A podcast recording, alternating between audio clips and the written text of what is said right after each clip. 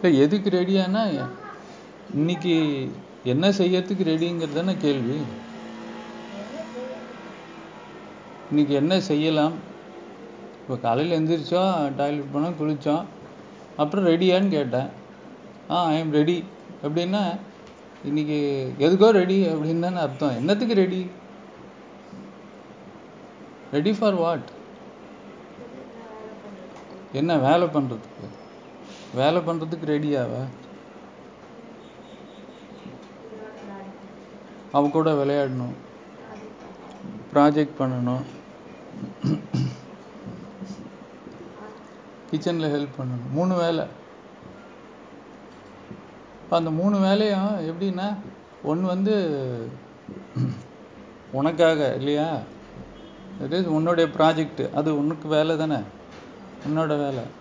அப்புறம் இன்னொன்று பாப்பாவோட விளையாடுறது, அது அது ரெண்டாவது வேறு கேட்டகரி வரும் இல்லையா, ஃபேமிலி தானே. இன்னொருத்தருக்காகவும் நாம் அந்த டைம் ஷேர் பண்ணுறோம் அப்படி தானே. அது ஃபஸ்ட்டு சொன்னது உனக்காக பண்ணுறது, செகண்ட் சொன்னது ஃபேமிலிக்காக, மூணாவது சொன்னியா அது கிச்சனில் ஹெல்ப் பண்ணுறது. அது என்னது? அது என்ன வேலை? என்ன மாதிரியான வேலை?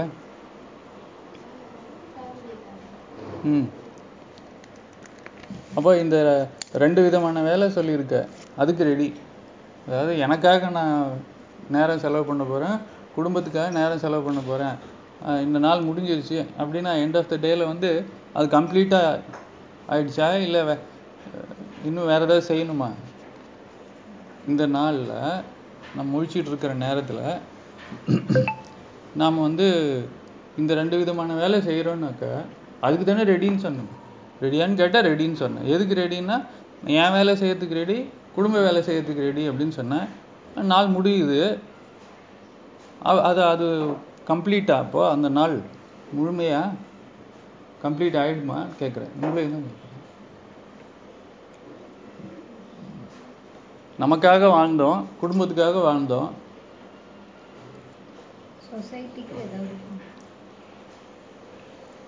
போர்டுக்காக வாழ்ந்தோமா? போர்டில் போட்டிருக்கிறது வேற, அதை பார்த்ததுனால நீங்கள் இப்போ ஆன்சர் உங்களுக்கு சொல்கிறது ஈஸி. போர்டில் இருக்கிற எல்லாத்துக்கும் ஆன்சர் சொல்லிட்டு தான் கேள்வியே கேட்குறேன். அந்த எந்த பெட்டியும் திறந்தே பார்க்க மாட்டேங்கிறோங்கிற ஆன்சர் 1000 தடவை சொல்லியாச்சு. அந்த கேள்வியை, அந்த ஆன்சரை நான் கேள்வியாக கேட்டிருக்கேன், அவ்வளோதான். எப்படி பசிலை கிரியேட் பண்ணிவிட்டு ஒரு படத்தை கிரியேட் பண்ணிவிட்டு 9 பீஸாக உடைச்சி நீ பசிலை திரும்பி பண்ணு அப்படின்னு சொல்லும்போது செய்யறது ரொம்ப ஈஸி.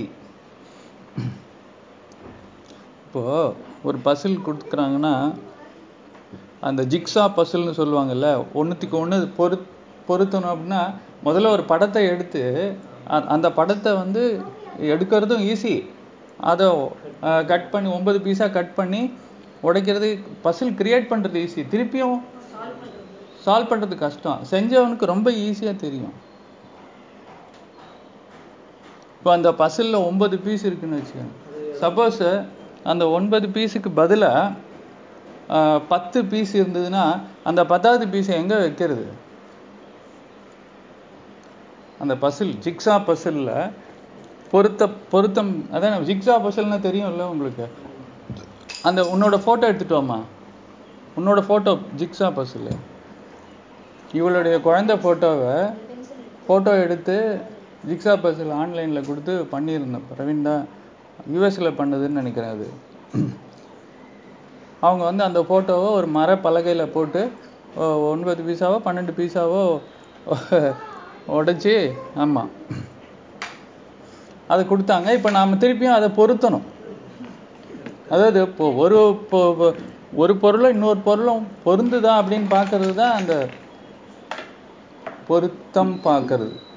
பொருத்தம் பார்க்கறதுனா என்ன? பொருத்தம் ஆணுக்கும் பெண்ணுக்கும் பொருத்தம் பார்க்கறதுனா 2 பீஸ் கூட பக்கத்து பீஸு, ஏதாவது 2 பீஸ் பக்கத்து பீஸ். இப்போ பொருத்தம் அப்படின்னாக்கா இவங்க இந்த ஆணுக்கு இந்த பெண் பொருத்தம் எப்படி இருக்கு அப்படின்னு பார்க்குறாங்கன்னா என்ன அர்த்தம்? எப்படி பொருந்தும் அப்படின்னு தானே பார்க்கறது தானே அர்த்தம். இப்போ இது இது இது பக்கத்தில் இது வைக்கலாம், இது இது பக்கத்தில் இது வைக்கலாம், இன்னொரு பீஸ் கூட ஃபிட் ஆகாத பீஸ், இதே மாதிரி இருக்கிற பீஸ் இன்னும் கூட அது மேலே. ஆ, இப்போ இது இது பொருந்துமா? அப்போ இது இப்போ ஜாதகப்படி ஜோசியம் படி இது பொருந்தாது. அப்போ இவங்க ரெண்டு பேரும் கல்யாணம் பண்ணி வைக்க முடியாது. இப்போ ஒரே மாதிரி இருக்கிற ஆட்கள் ஒன்றா இருக்க முடியாது. ஒரே மாதிரி இருக்கிற ஆட்கள்னாக்கா எனக்கும் நானும் டாக்டரு நீயும் டாக்டராக இருக்கணும். டாக்டரும் டாக்டரும் கல்யாணமே பண்ணிக்கூடாதுன்ற, இன்ஜினியரும் இன்ஜினியரும் கல்யாணம் பண்ணிக்கூடாது, பொருந்தாது. ஏன்னா அது பொருத்தம் இல்லை.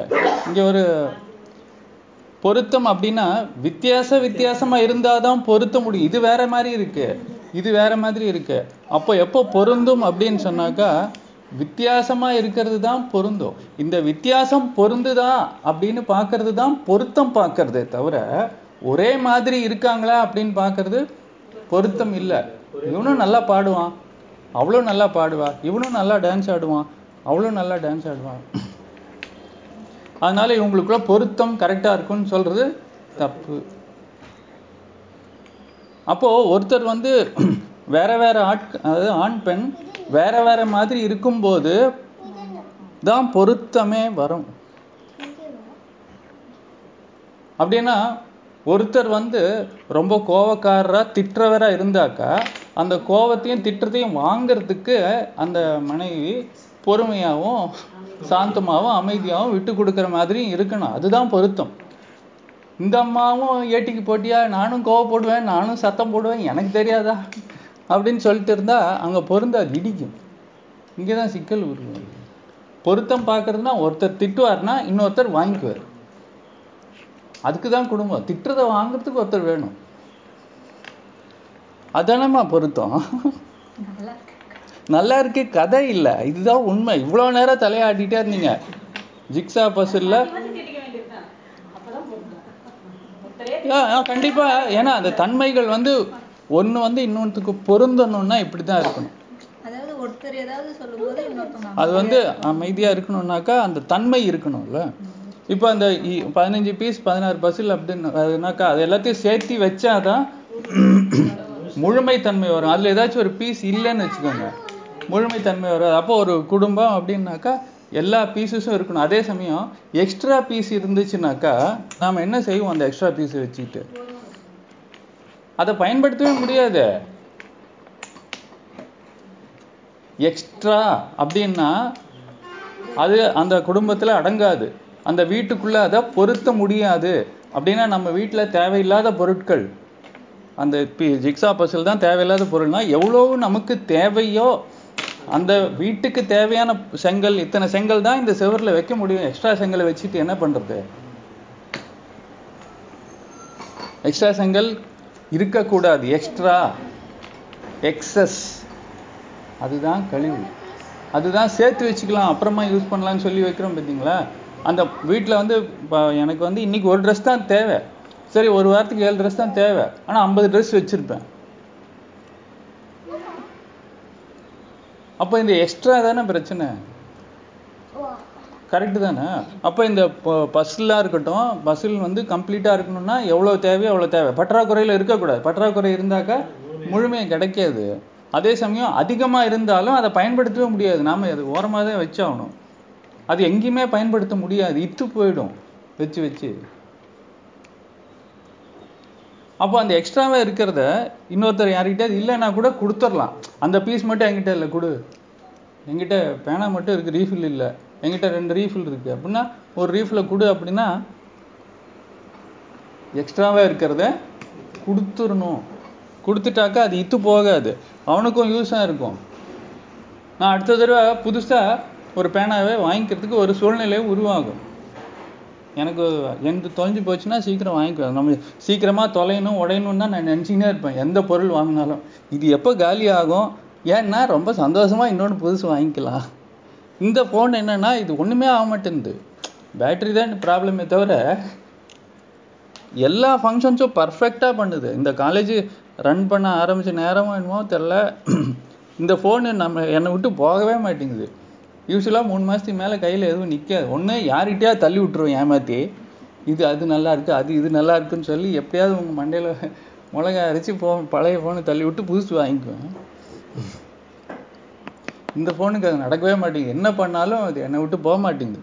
இப்போ கூட நான் சொல்லியிருக்கேன், ஆனால் அது மனசு வரல, இன்னும் முடிவு எடுக்க முடியல. அப்போ இந்த பகிர்தல் அப்படின்னா இந்த நாள் நாம் எப்படி பகிர போகிறோம், பகிர்தல் தான். இந்த ஜிக்ஸா பசில்லையும் எக்ஸ்ட்ரா இருக்கிற பீஸை இல்லாதவனுக்கு கொடுத்துடணும், பகிர்ந்துக்கணும்னு சொல்கிறோம். அப்போ யாருக்காவது பிரயோஜனம் இருக்கும், நமக்கு அது பிரயோஜனமும் இல்லை. இவ்வளவுதான் இருக்கணும் அப்படின்னா அவ்வளவுதான். அதுதான் தேவை. தேவைக்கு மீறி இருக்கிறது எல்லாமே ஆசை, வேஸ்ட்டு. தேவைக்கு மீறி இருக்கிறது எல்லாமே ஆசை, வேஸ்ட்டு, அவநம்பிக்கை. இல்லாமல் போயிடுச்சுன்னா என்ன, உடஞ்சிச்சுன்னா என்ன பண்ணுறது, தொலைஞ்சிருச்சுன்னா என்ன பண்ணுறது, இந்த பீஸ் போயிடுச்சுன்னா இன்னொரு பீஸ். ஏன் இந்த பீஸ் தான் தொலையணுமா, அதில் அத்தனை பீஸ் இருக்குது தொலைகிறதுக்கு, எது வேணாலும் தொலையலாம். நம்ம ஒரே ஒரு பீஸை போட்டு வச்சுக்கிட்டு என்ன பண்ணுறது. அப்போ இந்த நாள் பகிர்தல் அப்படின்னு சொன்னாக்கா, ஒன்று தனக்கு சுய வேலைக்காக, இன்னொன்று குடும்ப வேலைக்காக, வேறு என்ன வேலை செய்கிறது நம்மளுடைய பங்கு, நம்மளுடைய ரெஸ்பான்சிபிலிட்டி, பொறுப்பு. அதுக்காக இந்த நாளை நாம் எப்படி பகிர்ந்துக்கணும், அப்படி 24 மணி நேரத்தை எப்படி பகிர்ந்துக்கணும் அப்படின்னு ஒரு இது இருக்கா இல்லையா. நம்மளுடைய செயல்கள் எப்படி இருக்கணும், நம்ம பங்கு என்ன அப்படின்னு தெரிஞ்சிச்சுன்னா அந்த பங்கை நாம் விநியோகம் பண்ணுறதுக்கு, பங்கை நம்ம நடைமுறையில் செய்யறதுக்கு ஒரு வழிமுறை இருக்குது. அதையும் அதுவே சொல்லி கொடுக்குது அங்கே. அதுதான் வித்தையை, நாம் யோசிக்க தேவையில்லை. நீ எப்படி இதை இந்த நாள் உனக்கு கொடுக்கப்பட்ட 24 மணி நேரத்தை எப்படி நீ வாழணும் அப்படிங்கிறதையும் சொல்லி கொடுக்குது. எப்படி நீ விதையையும் தோலையும் தூக்கி தான் போடணும், அதுதான் நீ எனக்கு திருப்பி கொடுக்குற நன்றி உணர்வு, அதுதான் நீ எனக்கு திருப்பி கொடுக்குற என்ன சொல்கிறது பரிசு. இல்லை எனக்கு திருப்பி கொடுக்கணும் அப்படின்னு நீ நினைக்கணுன்னாலும் என்ன கொடுக்கணுங்கிறதையும் சொல்லி தான் கொடுக்குது இந்த பழத்தில் விதையை வச்சு. இல்லை என்ன பகிரணும், ஒரு நீ கட்டாயமாக தோலை மாட்டுக்கு தான் கொடுத்தாகணும், கட்டாய பகிர்தல். சாப்பிட முடியாது, குப்பையில் தான் போட்டாகணும். அப்போது அந்த இடத்துல வேற ஒரு கிருமியோ இல்லை மாடோ அதை சாப்பிடும். ஸோ நீ ஷேரிங் அப்படிங்கிறது it's a compulsory law of nature. அது ஒரு கட்டாய பொறுப்பு. இதை எல்லா குழந்தைங்களும் காமிச்சிக்கிட்டே இருக்கும். இப்போ குழந்தைங்களுடைய தன்மைகள் எப்படின்னு பார்த்தீங்கன்னா, குழந்தை சொல்லி கொடுக்காமலே என்னென்ன செய்யும், பிறந்ததுலேருந்தே கேட்குறேன். முதல்ல அது என்ன செய்யும், முதல்ல குழந்தைங்க சொல்லி கொடுக்காமலே என்ன, பால் குடிக்கிறத விட்டுருங்க, அழுவும், சரி ஓகே, கை கால் ஆட்டும், ஓகே. குழந்தை எப்போ சிரிக்குது அப்படின்னு நான் பார்த்துட்டே இருப்போம். நம்ம எப்போ சிரிக்க ஆரம்பிக்கும் குழந்தை, அதுக்கு சிரிக்கிறதுங்கிற அந்த ஒரு இது இருக்குது. நீங்கள் எல்லாருமே குழந்தை பெற்றிருக்கீங்க, இதெல்லாம் நான் சொல்லி தர முடியும். 6 மாதம் சூப்பரான ஆன்சர் அது. நீங்கள் 4 பேர், உங்களுக்கு அவங்களுக்கு எக்ஸ்பீரியன்ஸ் கம்மி, அதனால தப்பாக ஆன்சர் பண்ணுறாங்க. குழந்தை முதல் சிரிப்பு புன்சிரிப்பு கெக்கேன்னு சிரிக்கிறது கிடையாது, புன்சிரிப்பு. அதான் இங்கே கெக்கேன்னு சிரிக்குது பாரு, நான் சிரிக்கிறத பார்த்து. அது சொல்லி கொடுக்காம வர்றது சிரிப்பு. எதுக்காக இந்த குழந்தைங்கள்லாம் நம்ம கூட விளையாடு அப்படின்னு சொல்கிறாங்கன்னா, அதுக்கிட்ட ஒரு சந்தோஷம் இருக்கா, அந்த சந்தோஷத்தை தானே வச்சுக்க விரும்பலைங்கிறதுனால அதை பகிர்ந்துக்கணும். அப்போது இயல்பாகவும் இயற்கையாகவும் அந்த பகிர்தல் அப்படிங்கிற தன்மை நமக்குள்ளேயே ஒரு புதைக்கப்பட்ட ஒரு தன்மை தான் பகிர்தல். நம்ம கிட்ட இருக்கிறத மற்றவங்களோட பகிர்ந்துக்கணும்னு தான். விளையாடுவா எதை பகிர்ந்துக்குது, நேரத்தை பகிர்ந்துக்குது, என்கிட்ட சந்தோஷம் இருக்குது, நான் அதை உங்ககிட்ட பகிர்ந்துக்கிறதுக்கு ஒரு வாய்ப்பு. பகிர்தல் அப்படிங்கிறது இயல்பாக இருக்கக்கூடிய ஒரு தன்மை. அது ஒன்றும் நாம் செயற்கையாக நம்ம உருவாக்குற ஒரு விஷயம் கிடையாது. அதே மாதிரி குழந்தைங்க உடம்பு சரியில்லைன்னா கட்டி பிடிக்கும் பார்த்தீங்களா, இல்லை குழந்தைங்க தூங்கும்போது கட்டி பிடிச்சிக்கும் அம்மாவையோ அப்பாவையோ. இவனெல்லாம் பிரிக்கவே முடியாது, இவ்வளோ பிரிக்கவே முடியல.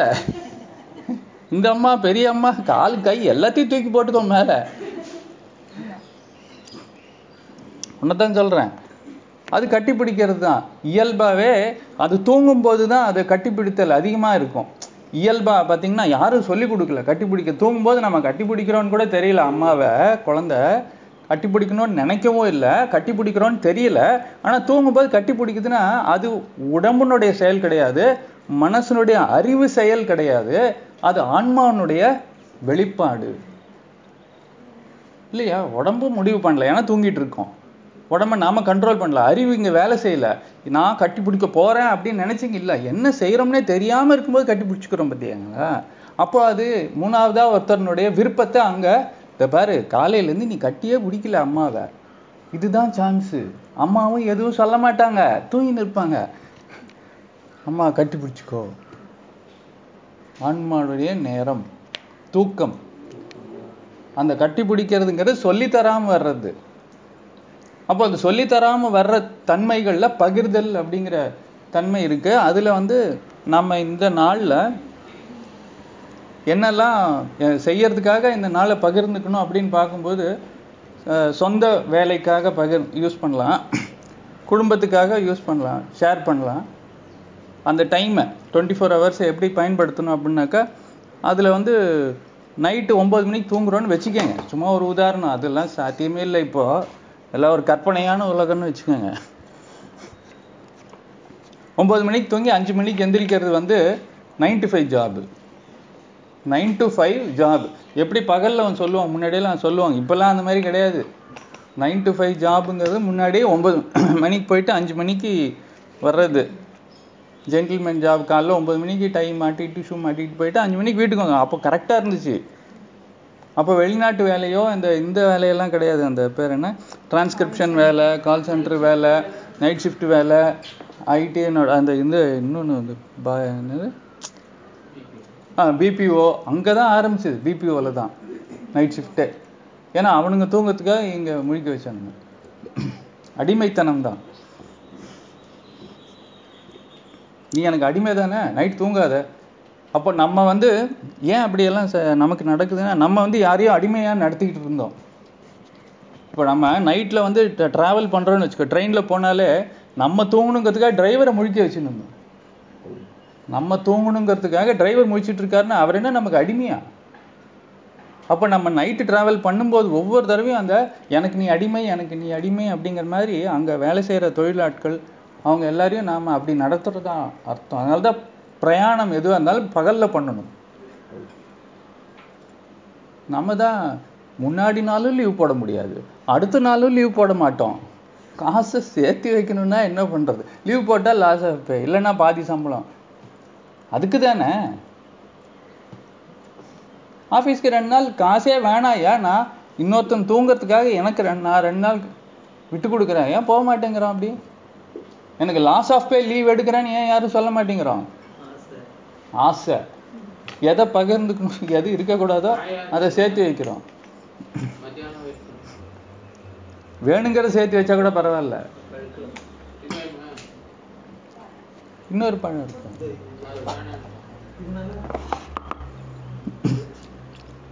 அப்போ இந்த நைட்டு 9 to 5, நைட் 9 o'clock தூங்கி காலையில் 5 மணிக்கு எந்திரிக்கிறோம் அப்படின்னா, இரவு நேர உறக்கம் தூங்கும்போது யாருக்காக அந்த நேரத்தை பயன்படுத்துகிறோம்? இப்போ யாருக்காக? அதான் நமக்காக தானே. சுயம், சுயம்னாக்கா நம்மளுடைய மனசு, உடம்பு, ஆன்மா, நம்மளுடைய சுயம். இங்கே குடும்பத்துக்கு இல்லை, குடும்பத்துக்கு இல்லையா? 8 மணி நேரம் யாருக்கு போயிடுச்சு? முடிஞ்சிச்சு என் டைம். மீதி 16 மணி நேரம் இருக்கு. அதில் இப்போ ஏற்கனவே 8 மணி நேரம் நான் சாப்பிட்டேன், எனக்காக சாப்பிட்டாச்சு. மீதி 16 மணி நேரம் இருக்குது 24 மணி நேரத்தில். அப்போ அதில் குடும்பம்னு ஒன்று இருக்குது, சமுதாயம்னு ஒன்று இருக்குது, இது 2 இருக்குது. இப்போ எல்லாமே பகிர்தல் அப்படின்னா 50-50 தானே. இப்போ நீ பாதி நான் பாதி. இப்போ ஷேரிங் அப்படின்னாக்கா எங்கிட்ட 2 இருக்குது உனக்கு 1 தரேன். குழந்தைங்கள்லாம் இப்படி தான் பண்ணும். எங்கிட்ட 2 இருக்குது உனக்கு 1 தரேன், உங்கள்கிட்ட 2 சொக்கா இருந்தால் 1 சொக்காயை கொடுத்துரு.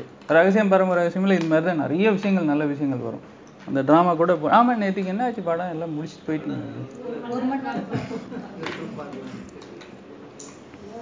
ஏ எம்ஜிஆரை தாங்க முடியலையா? அது ரொம்ப நல்ல படம் ஆக்சுவலாக, உலகம் சுற்றும் வாலிபன். சரி சரி, இல்லை பகலில் பார்க்க, அது மாதிரி தான் பகலில் பார்க்க.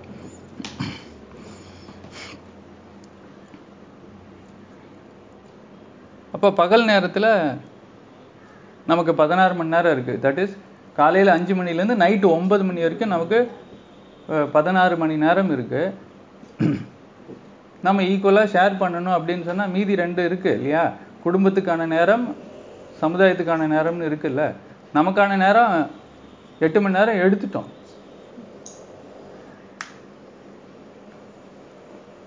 இப்போ குடும்பத்துக்கு எவ்வளோ நேரம் செலவு பண்ணுறது? இப்போ குடும்பத்துக்கு எவ்வளோ நேரம் செலவு பண்ணுறது? 8 ஹவர்ஸ். ஏன்னா ஈக்குவலாக தானே செலவு பண்ணுறோம். எனக்கு, குடும்பத்துக்கு, சமுதாயம் தான் சொசைட்டி. சொசைட்டி இல்லாமல் நாம் இல்லை.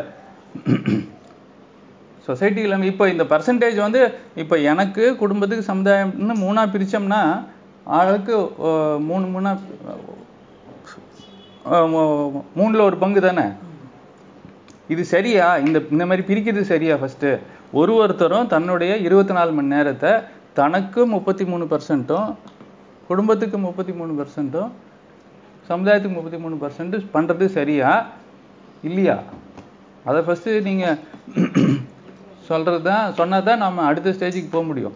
இல்லை எனக்கே தான் 100% வேணும், நான் குடும்பத்துக்காக நேரம் செலவு பண்ண மாட்டேன், சமுதாயத்துக்காக செலவு பண்ண மாட்டேன் அப்படி சொன்னால் அது நியாயமா?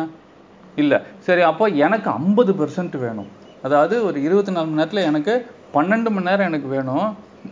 மீதி 12 மணி நேரத்தை நான் வந்து 6 மணி நேரம் குடும்பத்துக்கும் 6 மணி நேரம் சமுதாயத்துக்கும் பண்ணிக்கிறேன். அப்போ இந்த இடத்துல என்ன வருது? சமமா இல்லையே, பகிர்தல் சமமா இல்லைல்ல. சமம் இருக்கணும்ல. உங்களுக்கு எனக்கு குடும்பமே கிடையாது, எனக்கு கல்யாணமே ஆகலை, நான் பேச்சுலர் அப்படின்னு சொன்னால் இந்த இடத்துல நீங்கள் சொல்கிறது சரியாக இருக்கும். அதாவது எனக்கு 50%, சமுதாயத்துக்கு 50%. நீங்கள் குடும்பங்கிறது வந்து தனியாக இல்லையே. நான் சிங்கிள் ரூமில் ஓட்டாண்டியாக ஒருத்தனா சிங்கிள் டீ அடிச்சுட்டு கல்யாணம் பண்ணிக்காமல் குடும்பம் இல்லாமல் பேச்சுலராக இருந்தால் எனக்கு 50%, குடும்பத்துக்கு என்னை சுற்றி இருக்கிற சமுதாயத்துக்கு 50% சொன்னால் நியாயம். ஆனால் இங்கே கல்யாணம் பண்ணிட்டோமே, கேட்டு வாங்கிட்டோம். அப்போது அதுக்கு உண்டான மதிப்பு மரியாதை பகிர்தல் கொடுத்து தானே ஆகணும். அப்படி கொடுக்கணுங்கிறப்போ அந்த மீதி இருக்கிற அந்த 16 மணி நேரத்தை நாம் எப்படி பிரிக்கிறது? பிரித்து தானே ஆகணும். அப்போது அப்படி பிரிக்கும்போது இப்போது ஊரார் பையனுக்கு நீ ஊட்டி வளர்த்தா தான் பையன் தானாக வளருவாங்கிற மாதிரி நீங்கள் குடும்பத்தையும் சமுதாயத்தையும் தனித்தனியாக பார்க்க முடியாது. குடும்பத்துக்கு நீங்கள் என்னெல்லாம் செய்கிறீங்களோ அது எல்லாத்தையும் சமுதாயத்துக்கு செய்யணுங்கிறப்போ உங்களுடைய மீதி இருக்கிற நேரத்தை சமமாக தான் பகிர்ந்தாகணும். ஆமாம் தானே? இல்லை குடும்பத்துக்கு நான் அதிக நேரம் பகிர்ந்துட்டு சமுதாயத்துக்கு கொஞ்சம் நேரம் மட்டும் பகிர்ந்தா போதும் அப்படிங்கிறது நியாயமா? இல்லை குடும்பத்துக்கும் சமுதாயத்துக்கும் சமமாக பகிரணுமா?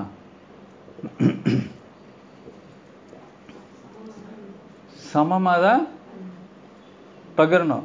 இல்லை எனக்கு குடும்பம் தான் முக்கியம், சமுதாயத்தை விட குடும்பம் தான் முக்கியம், நான் குடும்பத்துக்கு தான் அதிக நேரம் செலவு பண்ணுவேன், சமுதாயத்துக்கு 1 மணி நேரம் தான் செலவு பண்ணுவேன். என்ன கணக்கு சரியா வருதா இல்லையா? வரல. அப்போ குடும்பமும் சமுதாயமும் சமமாக தானே நம்ம பார்க்க வேண்டியிருக்கு. சமமாக பார்க்கணுன்னா மீதி இருக்கிற 16 மணி நேரத்தில் 8 மணி நேரம் குடும்பத்துக்கும் 8 மணி நேரம் சமுதாயத்துக்கும். இது ஓகேவா தானே தெரியுது? உங்க மனசாட்சிக்கு எது கரெக்டுன்னு தோணுது?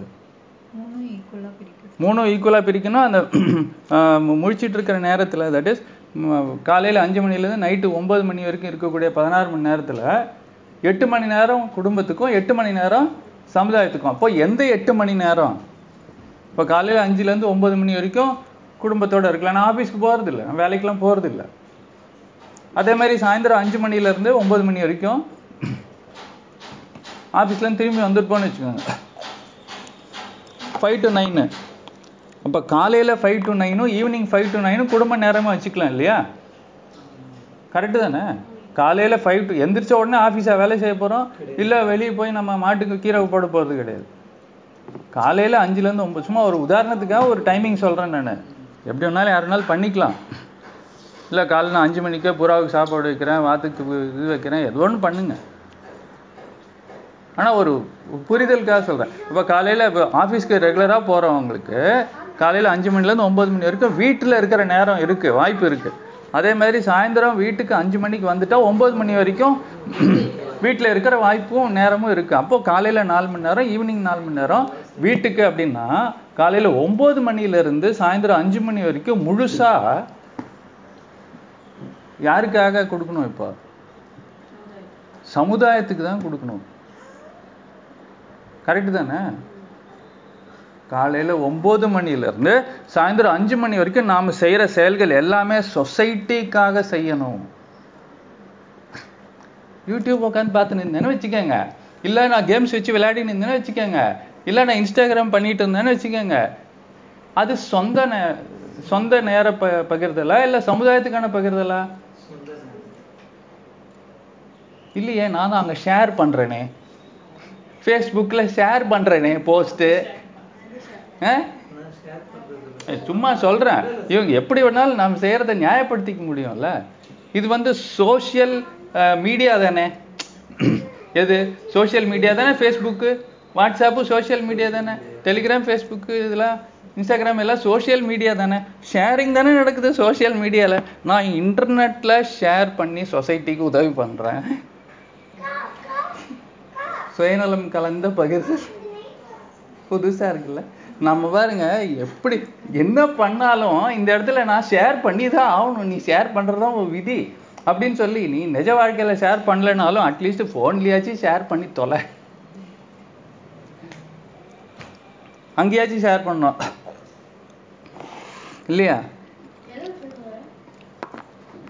அப்போ இந்த ஃபோன் கீனு எதுவும் இல்லைனாக்கா நம்ம அந்த டைம் எப்படி ஷேர் பண்ணணும்? ஷேரிங் அப்படிங்கிறது அந்த டைமில் நம்ம இருக்கிறத கொடுக்கறது. எப்படி இப்போ சமுதாயத்துக்கு என்ன செய்ய போகிறீங்க? இருக்கிறத கொடுக்கறதான் செய்ய போகிறீங்க. அங்கே செய்கிற ஒரே ஒரு செயல் என்னென்னா நம்மக்கிட்ட இருக்கிற எக்ஸ்ட்ரா எல்லாத்தையும் கொண்டு போய் கொடுக்கறது தான் சமுதாயத்துக்கு நாம் செய்கிற பணி. நமக்கே நமக்கு கொடுக்கறது சுயநலம். சுயநலம்ங்கிறது கெட்ட வார்த்தை கிடையாது, சுய நலனுக்காக நாம் செய்கிற செயல்கள் சுயத்துக்கான நலம். அது நல்லா தூங்கி எந்திரிச்சாச்சு. அதுக்கப்புறம் குடும்ப நலம், அது காலையில் 5லேருந்து 9, நைட்டு 5லேருந்து 9. இப்போ பகலில் இருக்கிற 9லேருந்து 5 மணி வரைக்கும் நமக்கு இருக்கிற அந்த 8 மணி நேரம் மட்டும்தான் சமுதாயத்துக்காக நாம் கொடுக்க முடியும். பகிர்தலுங்கிறது சமமாக இருக்கணும்னு சொன்னீங்க, நீங்கள் தான் சொன்னீங்க. ஆனால் அப்படி தான் இருக்கவன் அந்த 9லேருந்து 5 மணி வரைக்கும் இருக்கக்கூடிய ஆக்டிவ் டைமு ஒன்று குடும்பத்துக்காகவோ இல்லை சுயத்துக்காகவோ தான் நாம் இப்போ பயன்படுத்திக்கிட்டு இருக்கிறோங்கிறது தான் நிதர்சனமான உண்மை. சமுதாயத்துக்காக நான் இன்னைக்கு என்னெல்லாம் பகிர்ந்தேன் அப்படின்னு நாம் தினைக்கும் கேள்வி கேட்டுகிட்டே இருந்தோம்னாக்கா 0 0 0 0 0 0ன்னு வரும். இன்னைக்கு நான் என்ன பகிர்ந்தேன், அப்போ என்னெல்லாம் பகிர முடியும்? சரி, நீங்கள் இந்த டைமிங் ஓகே, என்னெல்லாம் பகிர முடியும்? இப்போதான் சொன்ன நேரம் இதுதான். இது நேரத்தை தான் பகிர்ந்த அடிப்படையிலே நேரம் இருந்தால் தானே பகிர முடியும், நேரம் இல்லைன்னா பகிர முடியாதுல்ல. அப்போ டைமை ஷேர் பண்ணுறது டைம் ஷேர் இல்லை, கிளப் மஹிந்திரா ரிசார்ட்டில் வாங்குகிற டைம் ஷேரோ ஸ்டெர்லிங் ரிசார்ட்டில் வாங்குகிற டைம் ஷேரோ இல்லை. இது இன்னைக்கு இருக்கிற டைம் ஷேர். நம்ம 25 வருஷத்துக்கு பிளான் போட்டு மாஸ்டர் பிளான் போட்டு டைம் ஷேர் வாங்குறோம், அது குட்டிச்சவர் பிளானாக போய் முடியும். என்ன ஆகும்? சப்போஸ் நீங்கள் சரியாக 50-50 ஷேர் பண்ணலன்னு வச்சுக்கோங்க, எனக்கு 70-30 இல்லை 60-40 எக்ஸ்ட்ராவாக நான் வச்சுக்கிட்டு கம்மியாக கொடுத்தா என்ன ஆகும்? பகிர்தல் குறைஞ்சிருச்சுன்னா அதுக்கு பேர் பதுக்கல். ரொம்ப அருமையான வார்த்தை. பகிர்தல் குறைஞ்சிச்சுன்னா அதுக்கு பேரு பதுக்கல். பதுக்கல்னாக்கா ஒளிச்சு வைக்கிறது இல்லையா, பூட்டி வைக்கிறது, ஒளிச்சு வைக்கிறது. அப்போ பதுக்கி வைக்கும் போது நம்ம வெளியே கொடுக்கறது இல்லை தானே, பதுக்கும் போது என்ன ஆகும்? தேங்கும். ஆன்சரை பார்த்து பார்த்து சொல்றாரு. பதுங்க, இந்த அம்மா ஏற்கனவே ஆன்சரை பார்த்துட்டாங்க, அதனால அங்கிருந்து டப்பு டப்புன்னு வருது, உங்களுக்கு வரல. இவங்க எப்படி ஆன்சர் சொல்றாங்கன்னு பார்த்தா கொஸ்டின் பேப்பர் ஆன்சர் பேப்பர் பகர்ல இருக்குது. பதுக்கல், அதனால தேக்கம்.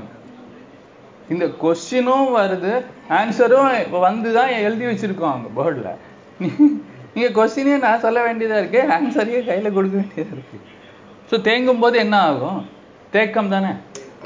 எக்ஸ்ட்ரா 10% நான் பதுக்கி வச்சா அது தேக்கம். தேக்கம்னா நோய் தானே.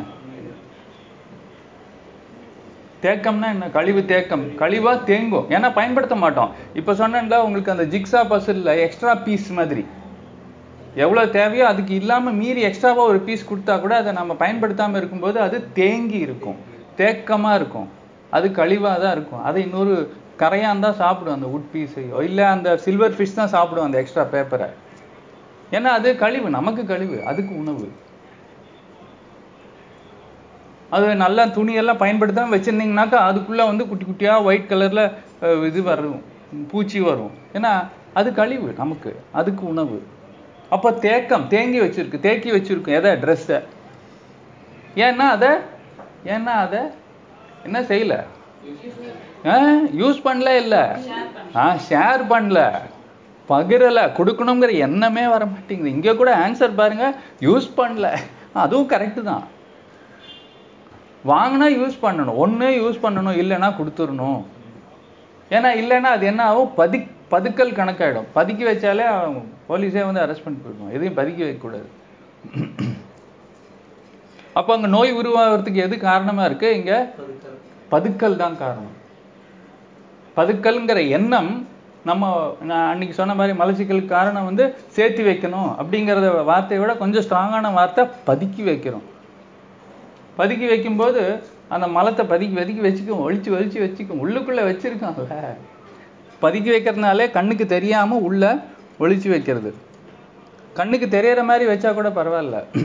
அதுதான் நம்ம மியூசியம் ஒன்று, டொனேஷன் ரூம் அதுக்கு தான் வச்சுருக்கோம். இப்போ டொனேஷன் ரூமில் வந்து ஒரு ஒரு ஸ்டூடெண்ட்டுக்கும் ஒரு பிரான்ச் கொடுத்து அந்த டொனேஷன் ரூமில் நம்ம வீட்டில் இருக்கக்கூடிய நல்லா இருக்கக்கூடிய பொருட்களை அதை நம்ம வந்து வெளிப்படையாக காட்டணும். பதுக்கி வைக்காமல் வெளிப்படையாக காட்டுற எண்ணமே நம்ம உடம்புல இருக்கிற நோயை வெளியே கொண்டு போங்கிறதுக்காக தான் அப்படி ஒரு மரத்தை உருவாக்கி நம்ம ஸ்டூடெண்ட்ஸ்க்கு அந்த மரத்தை தானமாக கொடுத்து ஒவ்வொருத்தருக்கும் ஒரு கிளையை உருவாக்கி அவங்களுக்கு ஒரு மியூசியம் ரூமும் ஒரு டொனேஷன் ரூமும் கிரியேட் பண்ண சொன்னது எதுக்குன்னா அந்த எண்ணம் உருவாகும். எண்ணம் உருவாச்சுனாலே அந்த எண்ணம் செல்லுக்குள்ளே, நீங்கள் டொனேஷன் பண்ணுறீங்களோ இல்லையோ, அந்த செல்லு வேலை செய்ய ஆரம்பிச்சிடும். ஏன்னா அந்த எண்ணம் தானே நம்ம செலுத்தியிருக்கோம். அந்த அணுக்களுக்குள்ளே அந்த எண்ணம் இம்மீடியட்டாக வேலை செய்யும். பதுக்கக்கூடாதா, சேர்த்து வைக்கக்கூடாதா, விட்டுடுறேன் அப்படின்னு சொல்லி நாம் இது வரைக்கும் சேர்த்து வச்ச மலம் சிக்கலாக இருந்தது. சேர்த்து வச்சதுனால என்ன வரும்? சிக்கல்னால நோய். அதை தான் சொல்கிறேன், பகிர்தல் இல்லாமல் பதுக்கல் பண்ணும்போது தேக்கம் இருக்கும்.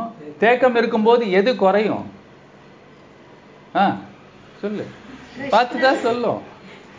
எது குறையும்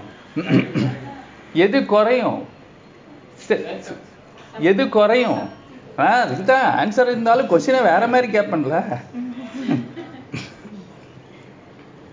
எது குறையும் சேர்த்து வைக்கும்போது? இதெல்லாம் இங்கிலீஷ்ல சொன்னாதான் புரியும். எது கரெக்ட் தான் நீங்க சொன்னது. சர்க்குலேஷன் குறையும், ஓட்டம், அதாவது அடைப்பு அதிகமாக இருக்கும்போது, மலம் வந்து மலக்குடல்லாம் அடைச்சிக்கிட்டு இருக்கும்போது ஓட்டம் குறைஞ்சிரும். எல்லாத்தினுடைய ஓட்டமுக்கு அப்போ ஓட்டம் குறைஞ்சிருச்சுன்னா தடை ஆகுதுல்ல. இப்போ தடை இருக்கும்போது உள்ளே வராது. ஃப்ரீயாக இருந்தால் தானே, வழி ஃப்ரீயாக இருந்தால் தானே டிராஃபிக் அது வழியாக போகும். இப்போ ரோடு அடைச்சிக்கிச்சு அப்படின்னு சொன்னால் புதுசாக வண்டி வருமா? வராது இல்லை. இப்போ அங்கே ஒரே டிராஃபிக் ஜாமாக இருக்குப்பா, இப்படி போகலாம், ஃப்ரீயாக இருக்கிற பக்கம் போகலான்னு சொல்லிட்டு நம்ம வண்டி எடுத்துகிட்டு போயிடுவோம்ல. அதே மாதிரி நம்மக்கிட்ட அதிகமான அடைப்பு இருந்ததுன்னு வச்சுக்கோங்க, அதிகமான சேர்க்கை, பணம் சேர்த்து வைக்கிறது, இந்த மாதிரி சேர்க்கை அதிகமாக இருக்கும்போது புதுசாக வராது. ஏன்னா இங்கே அடைச்சிக்கிட்டு இருக்கு, ஏற்கனவே பணம் அடைச்சிக்கிட்டு இருக்கு சேர்த்து வைக்கிறதுனால. இதே நீங்கள் கொடுத்துக்கிட்டே இருந்தீங்கன்னு வச்சுக்கோங்க, இங்கே தான் ஃப்ரீயாக இருக்குப்பா ரோடு, இங்கே நிறையா கொடுக்கலாம், இங்கே எவ்வளோ கொடுத்தாலும் ஃப்ரீயாக தான் போகலாம், இந்த ரோட்டில் ஜாலியாக பயணம் பண்ணலாம் அப்படின்னு சொல்லிட்டு வரவு புதுசாக இருக்கும். புது வண்டிகள் வரும், புது வரவு வரும். நமக்கு எப்போதும் புதுசு தானே வேணும், புதுமை தானே வேணும் நமக்கு. நம்ம பழசையே வேணும்னு சேர்த்து வைக்கும்போது இன்னைக்கான பணம் நாளைக்கு பழசு, அப்போ எதை சேர்த்து வைக்கிறது எல்லாமே பழையது. இன்னைக்கு சேர்த்து வச்சா நாளைக்கு அது பழசு. ஃப்ரிட்ஜு சேர்த்தி தான் வைக்கும், பழசு நாளைக்கு அது பழசு. நீங்கள் என்ன தான் அதுக்குள்ளே இருந்தாலும் அது சவப்பட்டி தான், அதனால அது பழசாயிடும், புதுசு வராது. ஏன்னா பழசை தான் சேர்த்து வச்சுருக்கேன். பழசை இன்னும் நான் கொண்டு போய் வெளியே போடலையே, இங்கே உள்ளே வர்றதுக்கு வழியே கிடையாது. அப்போது இங்கே என்ன எதனுடைய எது குறையும் அப்படின்னா ஓட்டம் குறையும், சர்க்குலேஷன் குறையும். ஓட்டம் குறைஞ்சிருச்சுன்னா உங்களுக்கு வந்து புதுசு வர்றதுக்கு வழி கிடையாது. எப்போதும் ஃப்ரெஷ்ஷாக இருக்க முடியாது, ஃப்ரெஷ்னஸ் இருக்காது. ஒரு குழந்தை ஏன் அழகாக இருக்குது அப்படின்னா அதுக்கு வந்து ஒரு புத்துணர்ச்சி புதுமைத்தன்மை இருந்துக்கிட்டே இருக்கும். ஏன்னா அதில் எதுவுமே சேர்த்து வைக்காது குழந்தைங்க, மனசில் எண்ணமும் சேர்த்து வைக்காது, உடம்புல கழிவும் சேர்த்து வைக்காது, எல்லாத்தையும் விட்டுரும் இங்கே. ஏன்னா அந்த எண்ணமே இருக்காது சேர்த்து வைக்கணும் அப்படின்னு. பகிரணும், சந்தோஷமாக இருக்கா அந்த சந்தோஷத்தை கூட சேர்த்து வைக்கக்கூடாதுங்கிறதுக்காக பகிரணும்னு விளையாட வருது. எங்கிட்ட இருக்கிற அன்பை சேர்த்து வைக்கக்கூடாதுங்கிறதுக்காக கட்டி பிடிக்கணும்னு வருது, அன்பை பகிரணும்னு வருது. எங்கிட்ட இருக்கிற அந்த அன்பை நான் கொடுக்கணுங்கிறதுக்காக முத்தம் கொடுக்கணும்னு வருது. நாம் இது எதையுமே பகிர்ந்துக்கவே மாட்டேங்கிறோம். சிரிப்பை ஜோக் சொல்லு சிரிக்கலாம், சிரிப்பை பகிரணும்னு வருது. அதெல்லாம் தான் அந்த குழந்தைங்க செஞ்சுக்கிட்டே இருக்கும், இதில் சொல்லித்தர வேண்டிய விஷயம் இல்லை. ஆனால் இப்போ ஜீசஸ் ஐ மீன் அந்த இதில் கிறிஸ்டியானிட்டியில் என்ன சொல்லுவாங்கன்னா, எப்போ நீ திருப்பியும் ஹெவனுக்கு போவ அப்படின்னு ஒரு கேள்வி இருக்குது. இதில் கிறிஸ்டியானிட்டி நீனு கிறிஸ்டியனா, நீ எதுக்கு கிறிஸ்டியானிட்டி பற்றியெல்லாம் இங்கே, நீ எதுக்கு மதம் பற்றியெல்லாம் எடுக்கிற நீ அப்படின்லாம் யோசிக்கக்கூடாது. இந்த விஷயம் என்னன்னு மட்டும் தெரிஞ்சுக்க. மதம் வந்து நேற்றுக்கே சொன்ன மாதிரி அதெல்லாம் வந்து நம்மளே எழுந்த கதை புக்கு தான். அந்த கதையில் இருக்கிற விஷயத்தை மட்டும் எடுத்துக்கணுங்கிறதுக்காக சொல்கிறேன். எப்போ திருப்பியும் சொர்க்கத்துக்கு போக முடியும்? மறுபடியும் குழந்தையா மாறும்போது. அதாவது இப்போ பெருசாக பெரியவங்களாக ஆயிட்டோம், ஆனால் பெரியவங்களாக ஆயிட்டோங்கிறதுனால பெருமையாக தான் அதிகமாக நம்ம நிறைய விஷயம் செய்கிறோமே தவிர பெரியவங்களா இல்லை, அந்த பக்குவம் இல்லை. எவ்வளோதான் வளர்ந்தாலும் பெருந்தன்மை இல்லை. பெருந்தன்மை இருந்தால் கொடுப்போம், பெருமை இருந்தால் சேர்த்து வைப்போம். சேர்த்து வச்சா தான் நகை வாங்க முடியும். பெருமையாக காமிக்கிறதுக்கு பெருமை காமிக்க நகை வேணும், நகை வேணா சேர்த்து வைக்கணும். ஸோ பெரியவங்களா மாறி சேர்த்து வைக்கிற ஆட்களாக இருக்கக்கூடாது, பெரியவங்களா பெருந்தன்மையாக இருக்கணும். எவ்வளோ பெரியவங்கன்னா பெருந்தன்மை அதிகமாக இருக்கும்போது தான் அவங்கள பெரியவங்கன்னு சொல்ல முடியும். பெருமையாக சேர்த்து வைக்கிறவங்கள பெருத்தவங்கன்னு தான் சொல்லணும். பெருத்தவங்க பெருந்தன்மையாக இருக்கிறவங்க இல்லை. பெருத்தவங்கன்னா என்ன, உடம்பும் பெருத்திருக்கும், அப்படின்னா குண்டாக இருப்பாங்க, நிறையா சேர்த்து சேர்த்து வச்சுருப்பாங்க, உள்ளே பார்த்தா தொப்பா அவ்வளோ பெருசாக இருக்கும். பெருத்திருக்கான் அப்படின்னு சொல்கிறதுக்கு வந்து அதுக்கு பேர் பெருத்திருக்கான்னா நிறையா சேர்த்து வச்சுருக்கோம், தேவையில்லாத கழிவு உடம்பு. அந்த கழிவு ஏன் சேர்த்து வச்சுருக்கேன், அந்த எண்ணம் இருக்கிறதுனால சேர்த்து வைக்கணும், நாளைக்கு இருக்காது. அதனால் பெருந்தன்மையானா இருக்கிறதுலேருந்து கொடுக்கறது. அப்போ பெரியவங்களை ஆக ஆக பெருந்தன்மை தானே அதிகமாகணும். அப்போது குழந்தைங்களுக்கு பிறக்கும் போதே அந்த பெருந்தன்மை இருக்குன்னு தானே அர்த்தம். கொடுக்கணும்னு நினைக்குது இல்லை, அன்பை கொடுக்கணும்னு நினைக்குது, சந்தோஷத்தை கொடுக்கணும்னு நினைக்குது, ஆரோக்கியத்தை கொடுக்கணும்னு நினைக்குது. என்கிட்ட ரெண்டு பொருள் இருந்தால் இன்னொரு பாதி பொருளை கொடுக்கணும்னு நினைக்குது. குழந்தைங்க கிட்ட இருக்க பெருந்தன்மை பெரியவங்க கிட்ட இல்லை. ஏன்னா நம்ம நேரத்தையே பகிர்ந்துக்கிறது கிடையாது, நேரத்தையே பகிர்ந்துக்கிறது இல்லை. நைட்டு ஃபுல்லும் 9 மணி நேரம் 8 மணி நேரத்தையும் நம்மளே சாப்பிட்றோம். சுய தூங்கும்போது சாப்பிட்றதுன்னா அந்த சாப்பிட்றது இல்லை.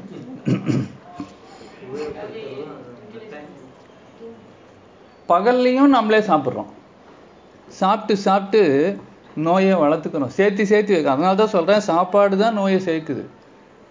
அப்போ இங்கே பகிர்ந்துக்கணும்னா பகலில் எவ்வளோ நேரம் பகிர்ந்துக்கணும், குடும்பத்துக்கு 8 மணி நேரம் போக மீதி 8 மணி நேரம் நாம் செய்கிற செயல்கள் யாருக்காக செய்கிறோன்னு நாம் சொந்தமாக யோசித்தாலே போதும்.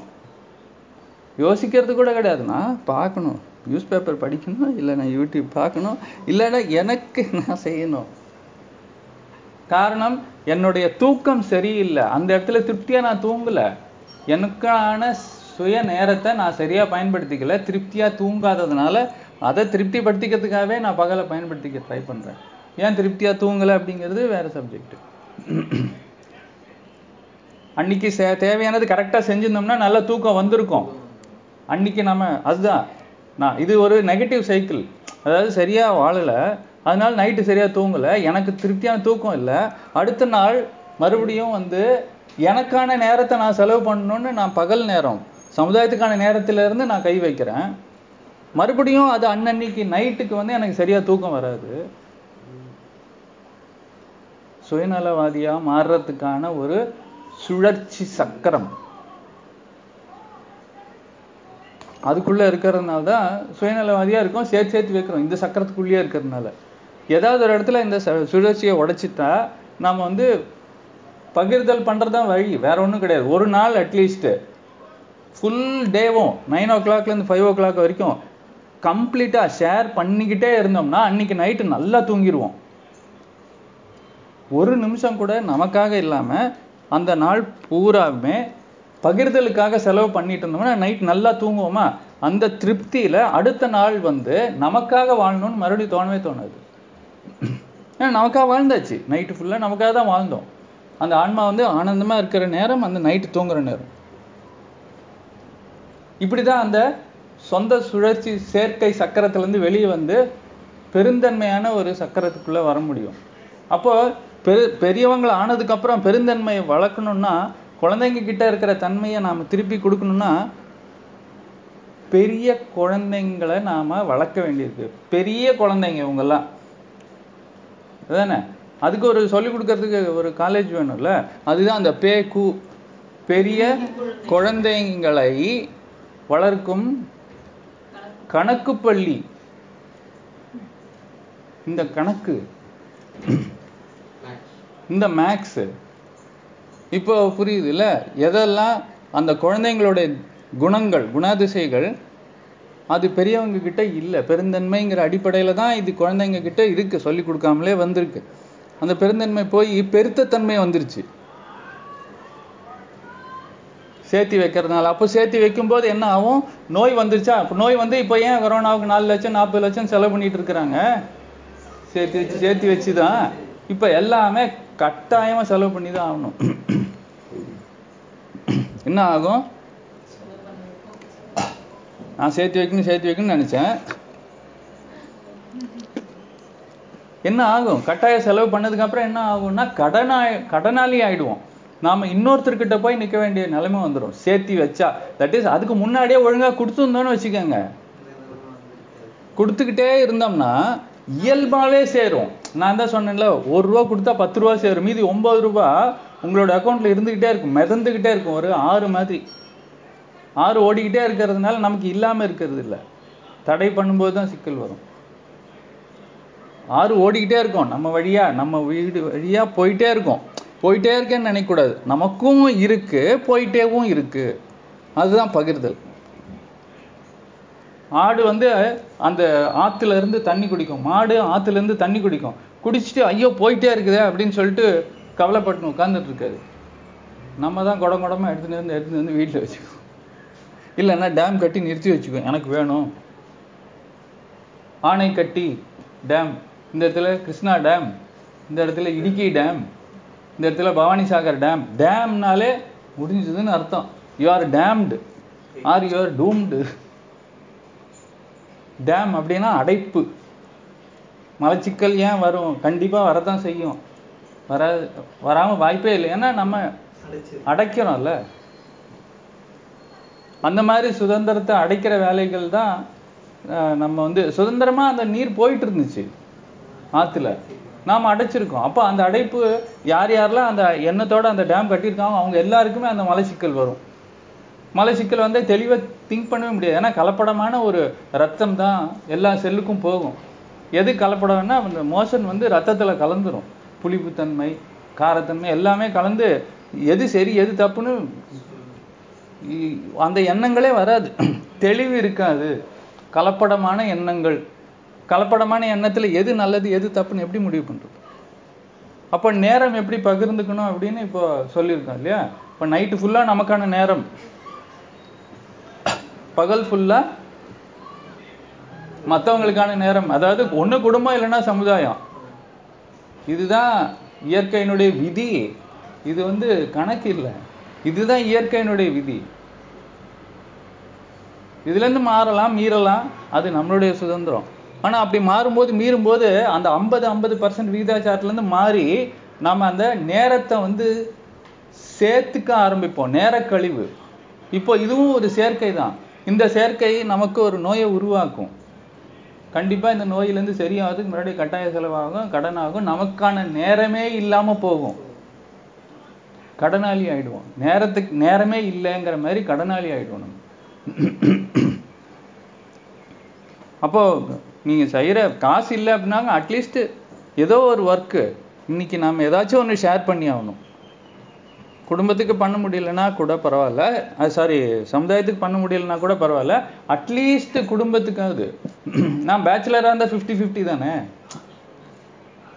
அப்போ என் குடும்பம் தான் எனக்கு சமுதாயம், நான் குடும்பத்துக்கு பண்ணால் கூட போதும் அப்படின்னு சொன்னால் கூட ஓகே தான். குடும்பத்தையே நீங்கள் வந்து சமுதாயமாக நினச்சிக்கிட்டு 50-50 பண்ணா அப்பாடா கொஞ்சமாச்சு எனக்கு மூச்சு விட டைம் கொடுக்குறியா. 33% இப்போ எனக்கு எக்ஸ்ட்ரா 17% வந்து 50% கொடுத்துதா, ரொம்ப சந்தோஷம். 50% எனக்கு, 50% குடும்பத்துக்குன்னு பண்ணால் கூட சமுதாயத்துக்கு பண்ணுறதா தான் கணக்கு. அப்போ எந்த 50%, எந்த 50%ன்னு கேட்டாக்கா 9 to 5 எப்படியும் நமக்கு தான். நைட்டு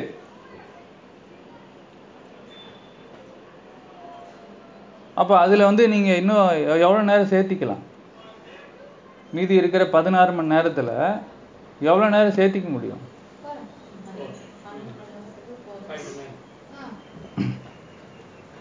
மார்னிங் 5 நைட் 9 வரைக்கும் இருக்குது, 16 hours இருக்குது. அதில் வந்து அந்த சொசைட்டிக்கான நேரத்தையும் ஃபேமிலி டைமாகவே சேர்த்திக்கலாம், 8 மணி நேரம். ஸோ 16 hours வந்து அதில் நமக்குன்னு எவ்வளோ நேரம் சேர்த்திக்கலான்னு கேட்குறேன். 4 hours சேர்த்திக்கலாம். அது அந்த 2 hours மார்னிங்கும் 2 hours ஈவினிங்கும் சேர்த்திக்கிட்டோம்னா நமக்கு வந்து நைட்டு வந்து 8 மணி நேரம் கிடச்சிருச்சு, பகலில் ஒரு 4 மணி நேரம். 8 + 4 12 hours பர்சனல். அப்பவும் பாருங்கள், காலையில் 2 மணி நேரம், சாயந்தரம் 2 மணி நேரம் தான் ஆட் ஆகுது. காலையில் 1 மணி நேரம் யோகா பண்ணுறோம், 1 மணி நேரம் குளிக்கிறோன்னு வச்சுக்கோங்க, காலையில் 2 மணி நேரம் போச்சு. இது கூட ஆக்சுவலாக சாப்பிட்றதுக்குன்னு ஒரு நேரம், அது சுயமான விஷயம் தானே. சாப்பிட்றதுக்கு முடிஞ்சது டைமை, 3 வேளை சாப்பிட்றோம், அரை மணி நேரம் சாப்பிட்றதுக்குன்னு எடுத்துக்கிட்டா கூட அங்கேயே 1.5 மணி நேரம் போயிடுச்சு.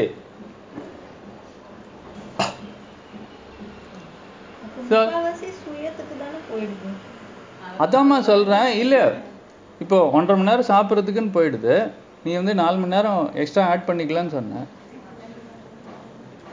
1.5 மணி நேரம் ப்ளஸ் 1 மணி நேரம் யோகானா 2.5 மணி நேரம்னாக்கா இன்னொரு அதிகபட்சம் கையில் 1 மணி நேரம் 1.5 மணி நேரம் தான் இருக்கும். டிவி பார்க்குறேன்னு வச்சுக்க, அதுக்கு ஒரு 1 மணி நேரம். இவ்வளோதான் சாப்பிட்ற நேரம். நீ வந்து ஏதோ எக்ஸசைஸ் பண்ணுற, குளிக்கிறத வேற விட்டான்,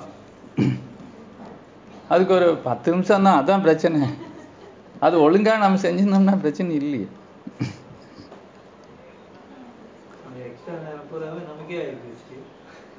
அது சொல்றேன், அந்த எக்ஸ்ட்ரா 4 மணி நேரமும் அந்த சாப்பாட்டுலயும் நம்ம சொந்த பயிற்சின்னு சொல்றதும் குளிக்கிறதும் சரியா போச்சு. இல்ல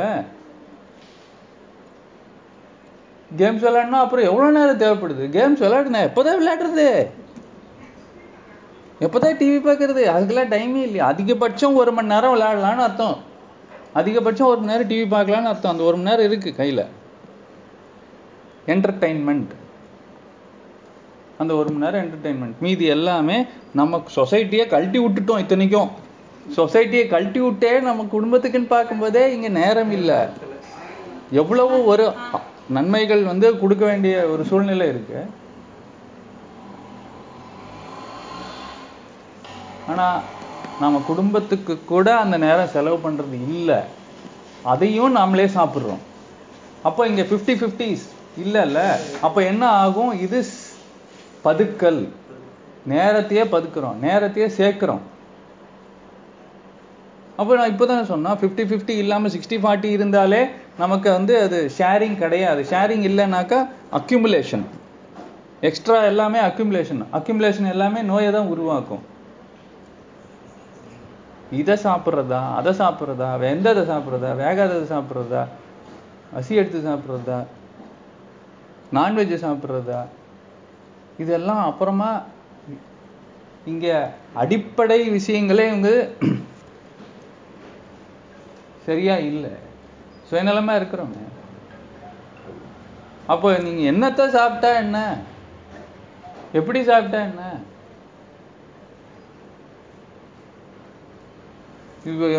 நோய் உருவாக்குறதுக்கு இது போதாதான் நமக்கு.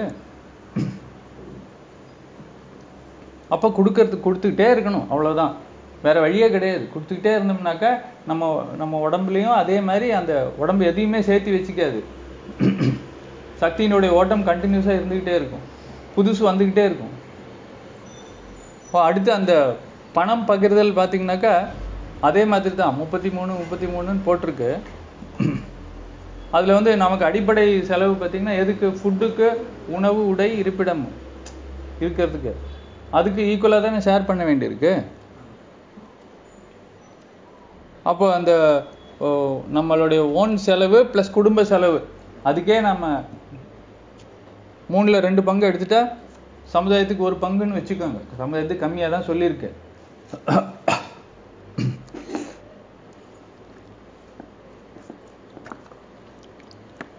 அப்போ இங்கே உணவு, உடை, இருப்பிடம் அதுக்கெல்லாம் வந்து 22 ரூபா தான். 100 ரூபா சம்பாதிச்சாக்கா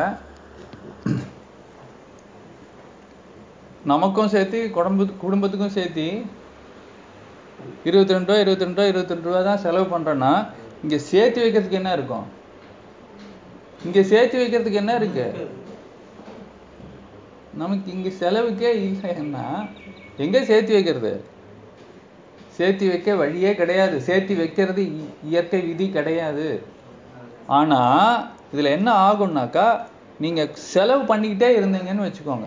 அந்த 33ன்னு சொன்ன பார்த்தீங்களா, உலகத்துக்கு ஒரு 33, நீங்கள் அந்த 33 வந்து 3030 வரும் திரும்பி. அதுதான் இயற்கையாக சேர்த்தல், நம்மளா சேர்த்து வைக்க வேண்டாம். அதுதான் அந்த சைடு போட்டது. ஓட்டம் நல்லா இருக்கும்போது புதிய வரவு அப்படின்னு சொல்கிறோம் பார்த்தீங்களா, அதுதான் இயல்பான சேர்க்கை. இதுதான் சேவிங்ஸ், நேச்சுரலாகவே சேவ் ஆகும். எப்போ வந்து ஃபீஸ் வேண்டாம் அப்படின்னு நான் சொல்ல ஆரம்பிச்சேனோ அப்போலேருந்து தான் ஃபீஸ் அதிகமாக வருது. அதனால் நான் இப்போ பார்க்குறதே கிடையாது, கேட்குறதும் கிடையாது. அப்படி கேட்காததுனால என் மனசில் எந்த ஒரு குற்றவுணர்ச்சியும் இல்லை. இவ்வளோ நம்ம கேட்டுட்டோம், அவங்களை கேட்டு கஷ்டப்படுத்திட்டோம், அவங்களால கஷ்டப்பட்டு கொடுத்துருக்காங்க, கடன் வாங்கி கொடுத்துருக்காங்க அப்படிங்கிற எண்ணம்லாம் இல்லை. அவங்க கொடுக்கணுமா கொடுக்கக்கூடாதா எவ்வளோ கொடுக்கணும் அப்படிங்கிற சுதந்திரம் அவங்களுக்கு கொடுக்கறதுனால எனக்கு ஃப்ரீ ஆகிடுது. அதாவது அவங்களுக்கு ஃப்ரீடம் கொடுக்கும்போது, சுதந்திரம் கொடுக்கும்போது எனக்கும் சுதந்திரம் கிடைச்சிடும். அது மாதிரி மற்றவங்களுக்கு நம்ம சுதந்திரம் கொடுக்கும்போது நமக்கு சுதந்திரம் கிடைக்கும். இப்போ நம்ம வீட்டில் புதினா சட்னி பண்ணுறோம், காரமாக பண்ணுறோம். யாருக்குமே உங்களுக்கு அந்த காரம் நல்லா இருந்திருக்கு, நல்லா சாப்பிட்ருக்குறீங்க. இட்லிக்கு சூப்பராக ஒரு காரசாரமாக பச்சை மிளகா போட்டு அரைச்சி காரமா, அதெல்லாம் ஒன்றும் இல்லையா, என்னால் வாயில் வைக்கவே முடியல அப்படின்னா என்ன அர்த்தம்னா, ஒருத்தனுடைய உடம்புனுடைய தேவைகள் வேற வேற. பச்சை மிளகாயை வேற மாதிரி கூட சமையல் பண்ணலாம், அது வேற விஷயம். சும்மா உங்களுக்கு காரத்தினுடைய சுவை ஒருத்தருக்கும் தேவை வேற வேற மாதிரி இருக்கிறதுனால, இப்போ சப்போஸ் இல்லை இவனுக்கு வந்து காரம் செட் ஆகலை அப்படின்னு சொல்லி காரத்தை கம்மி பண்ணி சமைச்சோன்னு வச்சுக்கோங்க வீட்டில். இப்போ மற்றவங்களுக்கு காரம் தேவை அப்படின்னு சொன்னாக்கா அவங்களுடைய விருப்பம், தேவை, சுதந்திரம் இங்கே அடி வாங்குதா இல்லையா? ஒரு தடை ஏற்படுதுல. அப்போ அவனுக்காக நாம் செய்யும்போது நாம் விட்டு கொடுத்துடலாம் அப்படிங்கிறப்போ நம்மளுடைய தேவை இங்கே நாம் வந்து விட்டு கொடுத்து இது பண்ணக்கூடாது. அப்போ நம்மளுடைய எனக்கு வந்து இது எனக்கு இதுதான் தேவைங்கிற சுதந்திரம் இங்கே கெட்டு போகுது. அப்போது எனக்கு தெரியாமையே உங்கள் சுதந்திரத்தை நான் தடை பண்ணுறேன் அப்படின்னா என்னுடைய சுதந்திரமும் தடை ஆகும். எனக்காக வேண்டி இந்த காரத்தை கம்மி பண்ணலாம், எனக்காக வேண்டி புளியை கம்மி பண்ணலாம், எனக்காக வேண்டி உப்பை கம்மி பண்ணலாம் அப்படின்னு சமையல் பண்ணும்போது என்ன ஆகுது அப்படின்னு சொன்னால், நீங்கள் நல்லது பண்ணுறீங்கன்னு நினைக்கிறீங்கல்ல, அப்படி இல்லை, எனக்கு இன்னும் கெடுதலாம் பண்ணுறீங்க. உங்களுடைய தேவைகள், அதாவது உங்களுடைய சுதந்திரமான சுவை, உங்களுக்கு என்ன சுவை தேவை அப்படிங்கிற சுதந்திரத்தை கட்டுப்படுத்துறதுக்கு தெரிஞ்சோ தெரியாமையோ நான் ஒரு காரணியாக ஆயிட்டேன்னாக்கா அதுவே எனக்கு திரும்பியும் சுதந்திரத்தை தடுக்கக்கூடிய செயலாக அமைஞ்சிடும். சுதந்திரம்னாக்கா அக்செப்டன்ஸ். அதனால் ஒவ்வொருத்தருக்கும் தனித்தனி தேவைகள், தன்மைகள், அந்த உரிமைகள், சுதந்திரம்ங்கிறத நாம் மதித்து தான் ஆகணும். ஏற்பு இல்லை அப்படின்னு சொன்னாக்கா அதுக்கேற்ற மாதிரி நம்ம தன்மைகளை மாற்றிக்கணும். இப்போ அந்த பசில் காமிச்சனில் எடுத்து வச்சிட்டியா? அதுக்குள்ளே அந்த பசிலில் தான் எல்லா விஷயமுமே இருக்குது. அங்கே தான் ஆரம்பிச்சிருக்கிறோம். அதே 2 பீஸ் கொடுங்க. இல்லை 2 பீஸ் கூட, ஏதோ 2 பீஸ் செட் ஆகாத பீஸ் இருக்குன்னு வச்சுக்கோங்க. செட் ஆகாத பீஸ் இருக்கு. இப்போ செட் ஆகலைன்னா செட் ஆக்கணும்னா என்ன பண்ணுறது? இப்போ செட் ஆகலை, செட் ஆக்கணும்னா ஒன்று இந்த பீஸை நான் கொஞ்சம் எக்ஸ்ட்ராவாக ட்ரிம் பண்ணணும், இல்லைன்னா இன்னொரு பீஸை நான் ட்ரிம் பண்ணணும். அப்போ செட் ஆகிடும்ல. ஒன்று ஹஸ்பண்ட் விட்டு கொடுக்கணும், இல்லைன்னா ஒய்ஃப் விட்டு கொடுக்கணும். யாராச்சும் அவங்க விட்டு கொடுக்கணும். அதுவுமே பகிர்தல் தான். ஏற்புத்தன்மை, ஏற்பு பகிர்தல். அதான் இந்த இது எப்போதும் இல்லை, ஆனால் இது பண்ணாக்கா இருக்கலாம்.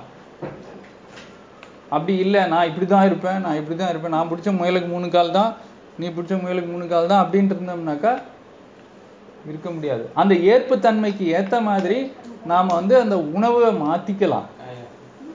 உங்களுக்கு காரம் அதிகமாக இருந்தால் அதில் நான் நிறையா தண்ணி ஊற்றி எடுத்துட்டேன்னா காரம் குறைஞ்சிட போகுது. ஏற்புத்தன்மைக்கு ஏற்ற மாதிரி ஒன்று என்ன மாற்றிக்கணும், இல்லைன்னா உணவை மாற்றிக்கணும். இல்லைன்னா ஏற்புத்தன்மை இருக்காது, அவ்வளோதான். அப்போ இந்த இடத்துல சுதந்திரம், அந்த ஏற்புத்தன்மை, இது எல்லாமே பகிர்றோம் அப்படின்னு சொன்னாக்கா இதெல்லாமும் மனசில் வச்சுக்கணும். இப்போ இந்த பகிர்தல் 2 தான் சொல்லியிருக்கு. பணம் பகிர்தல், அதில் ஏன் சேர்க்கை இருக்கக்கூடாது, நேரம் பகிர்தல், இது மாதிரி இன்னும் என்னென்னமோ பகிர்தல் எல்லாம் இருக்குது. அதாவது பேச ஆரம்பித்தா நாளைக்கு ஆகிடும்.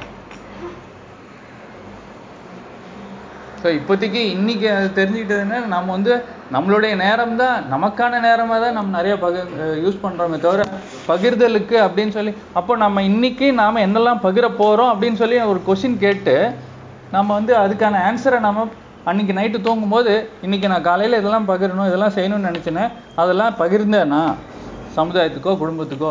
வீட்டுக்காக என்ன பண்ணேன்? அட்லீஸ்ட் இந்த ரூமை க்ளீன் பண்ணேண்ணா, அட்லீஸ்ட் இங்கே கீழே ஒரு திங்ஸ் இருந்துச்சு அதை எடுத்து வச்சேண்ணா, இல்லை சமையலுக்கு ஹெல்ப் பண்ணேண்ணா, இல்லை காய்கறி கழுவி கொடுத்தேண்ணா, இல்லை வாங்கி கொடுத்தேண்ணா, இல்லை பாத்திரம் க்ளீன் பண்ணேன், ஏதோ ஒன்று குடும்பத்துக்காகவாச்சு பண்ணேண்ணா. ஃபுல் டேவும் குடும்பத்துக்குன்னு சொல்லியாச்சு. நான் என்ன செஞ்சோம் நைட் தூங்கும்போது? ஆமாம், இன்னைக்கு காலையிலேருந்து நான் யோசிச்சு பார்த்தேன்னா அந்த இது பார்த்தேன், அந்த விளையாடினேன், அந்த டிவி பார்த்தேன், அப்புறம் நான் அசைன்மெண்ட் பண்ணேன், இது பண்ணேன், அது பண்ணேன், எல்லாமே பண்ணேன், எனக்கே பண்ணேன், சேர்த்து வச்சுக்கிட்டேன். ஆக்ஷன்ஸ், செயல் ஃபுல்லாகவே எனக்காகவே நான் பண்ணும்போது அதுவே எனக்கு சேர்க்கை, செயல் சேர்க்கை. செயல்களை கூட சேர்த்து வச்சுக்கக்கூடாதுன்னு சொல்கிறேன். ஸோ இன்றைக்கி என்ன பண்ண போகிறீங்க நீங்களே முடிவு பண்ணிக்கோங்க. இதுதான் ஷேர் மார்க்கெட்டு.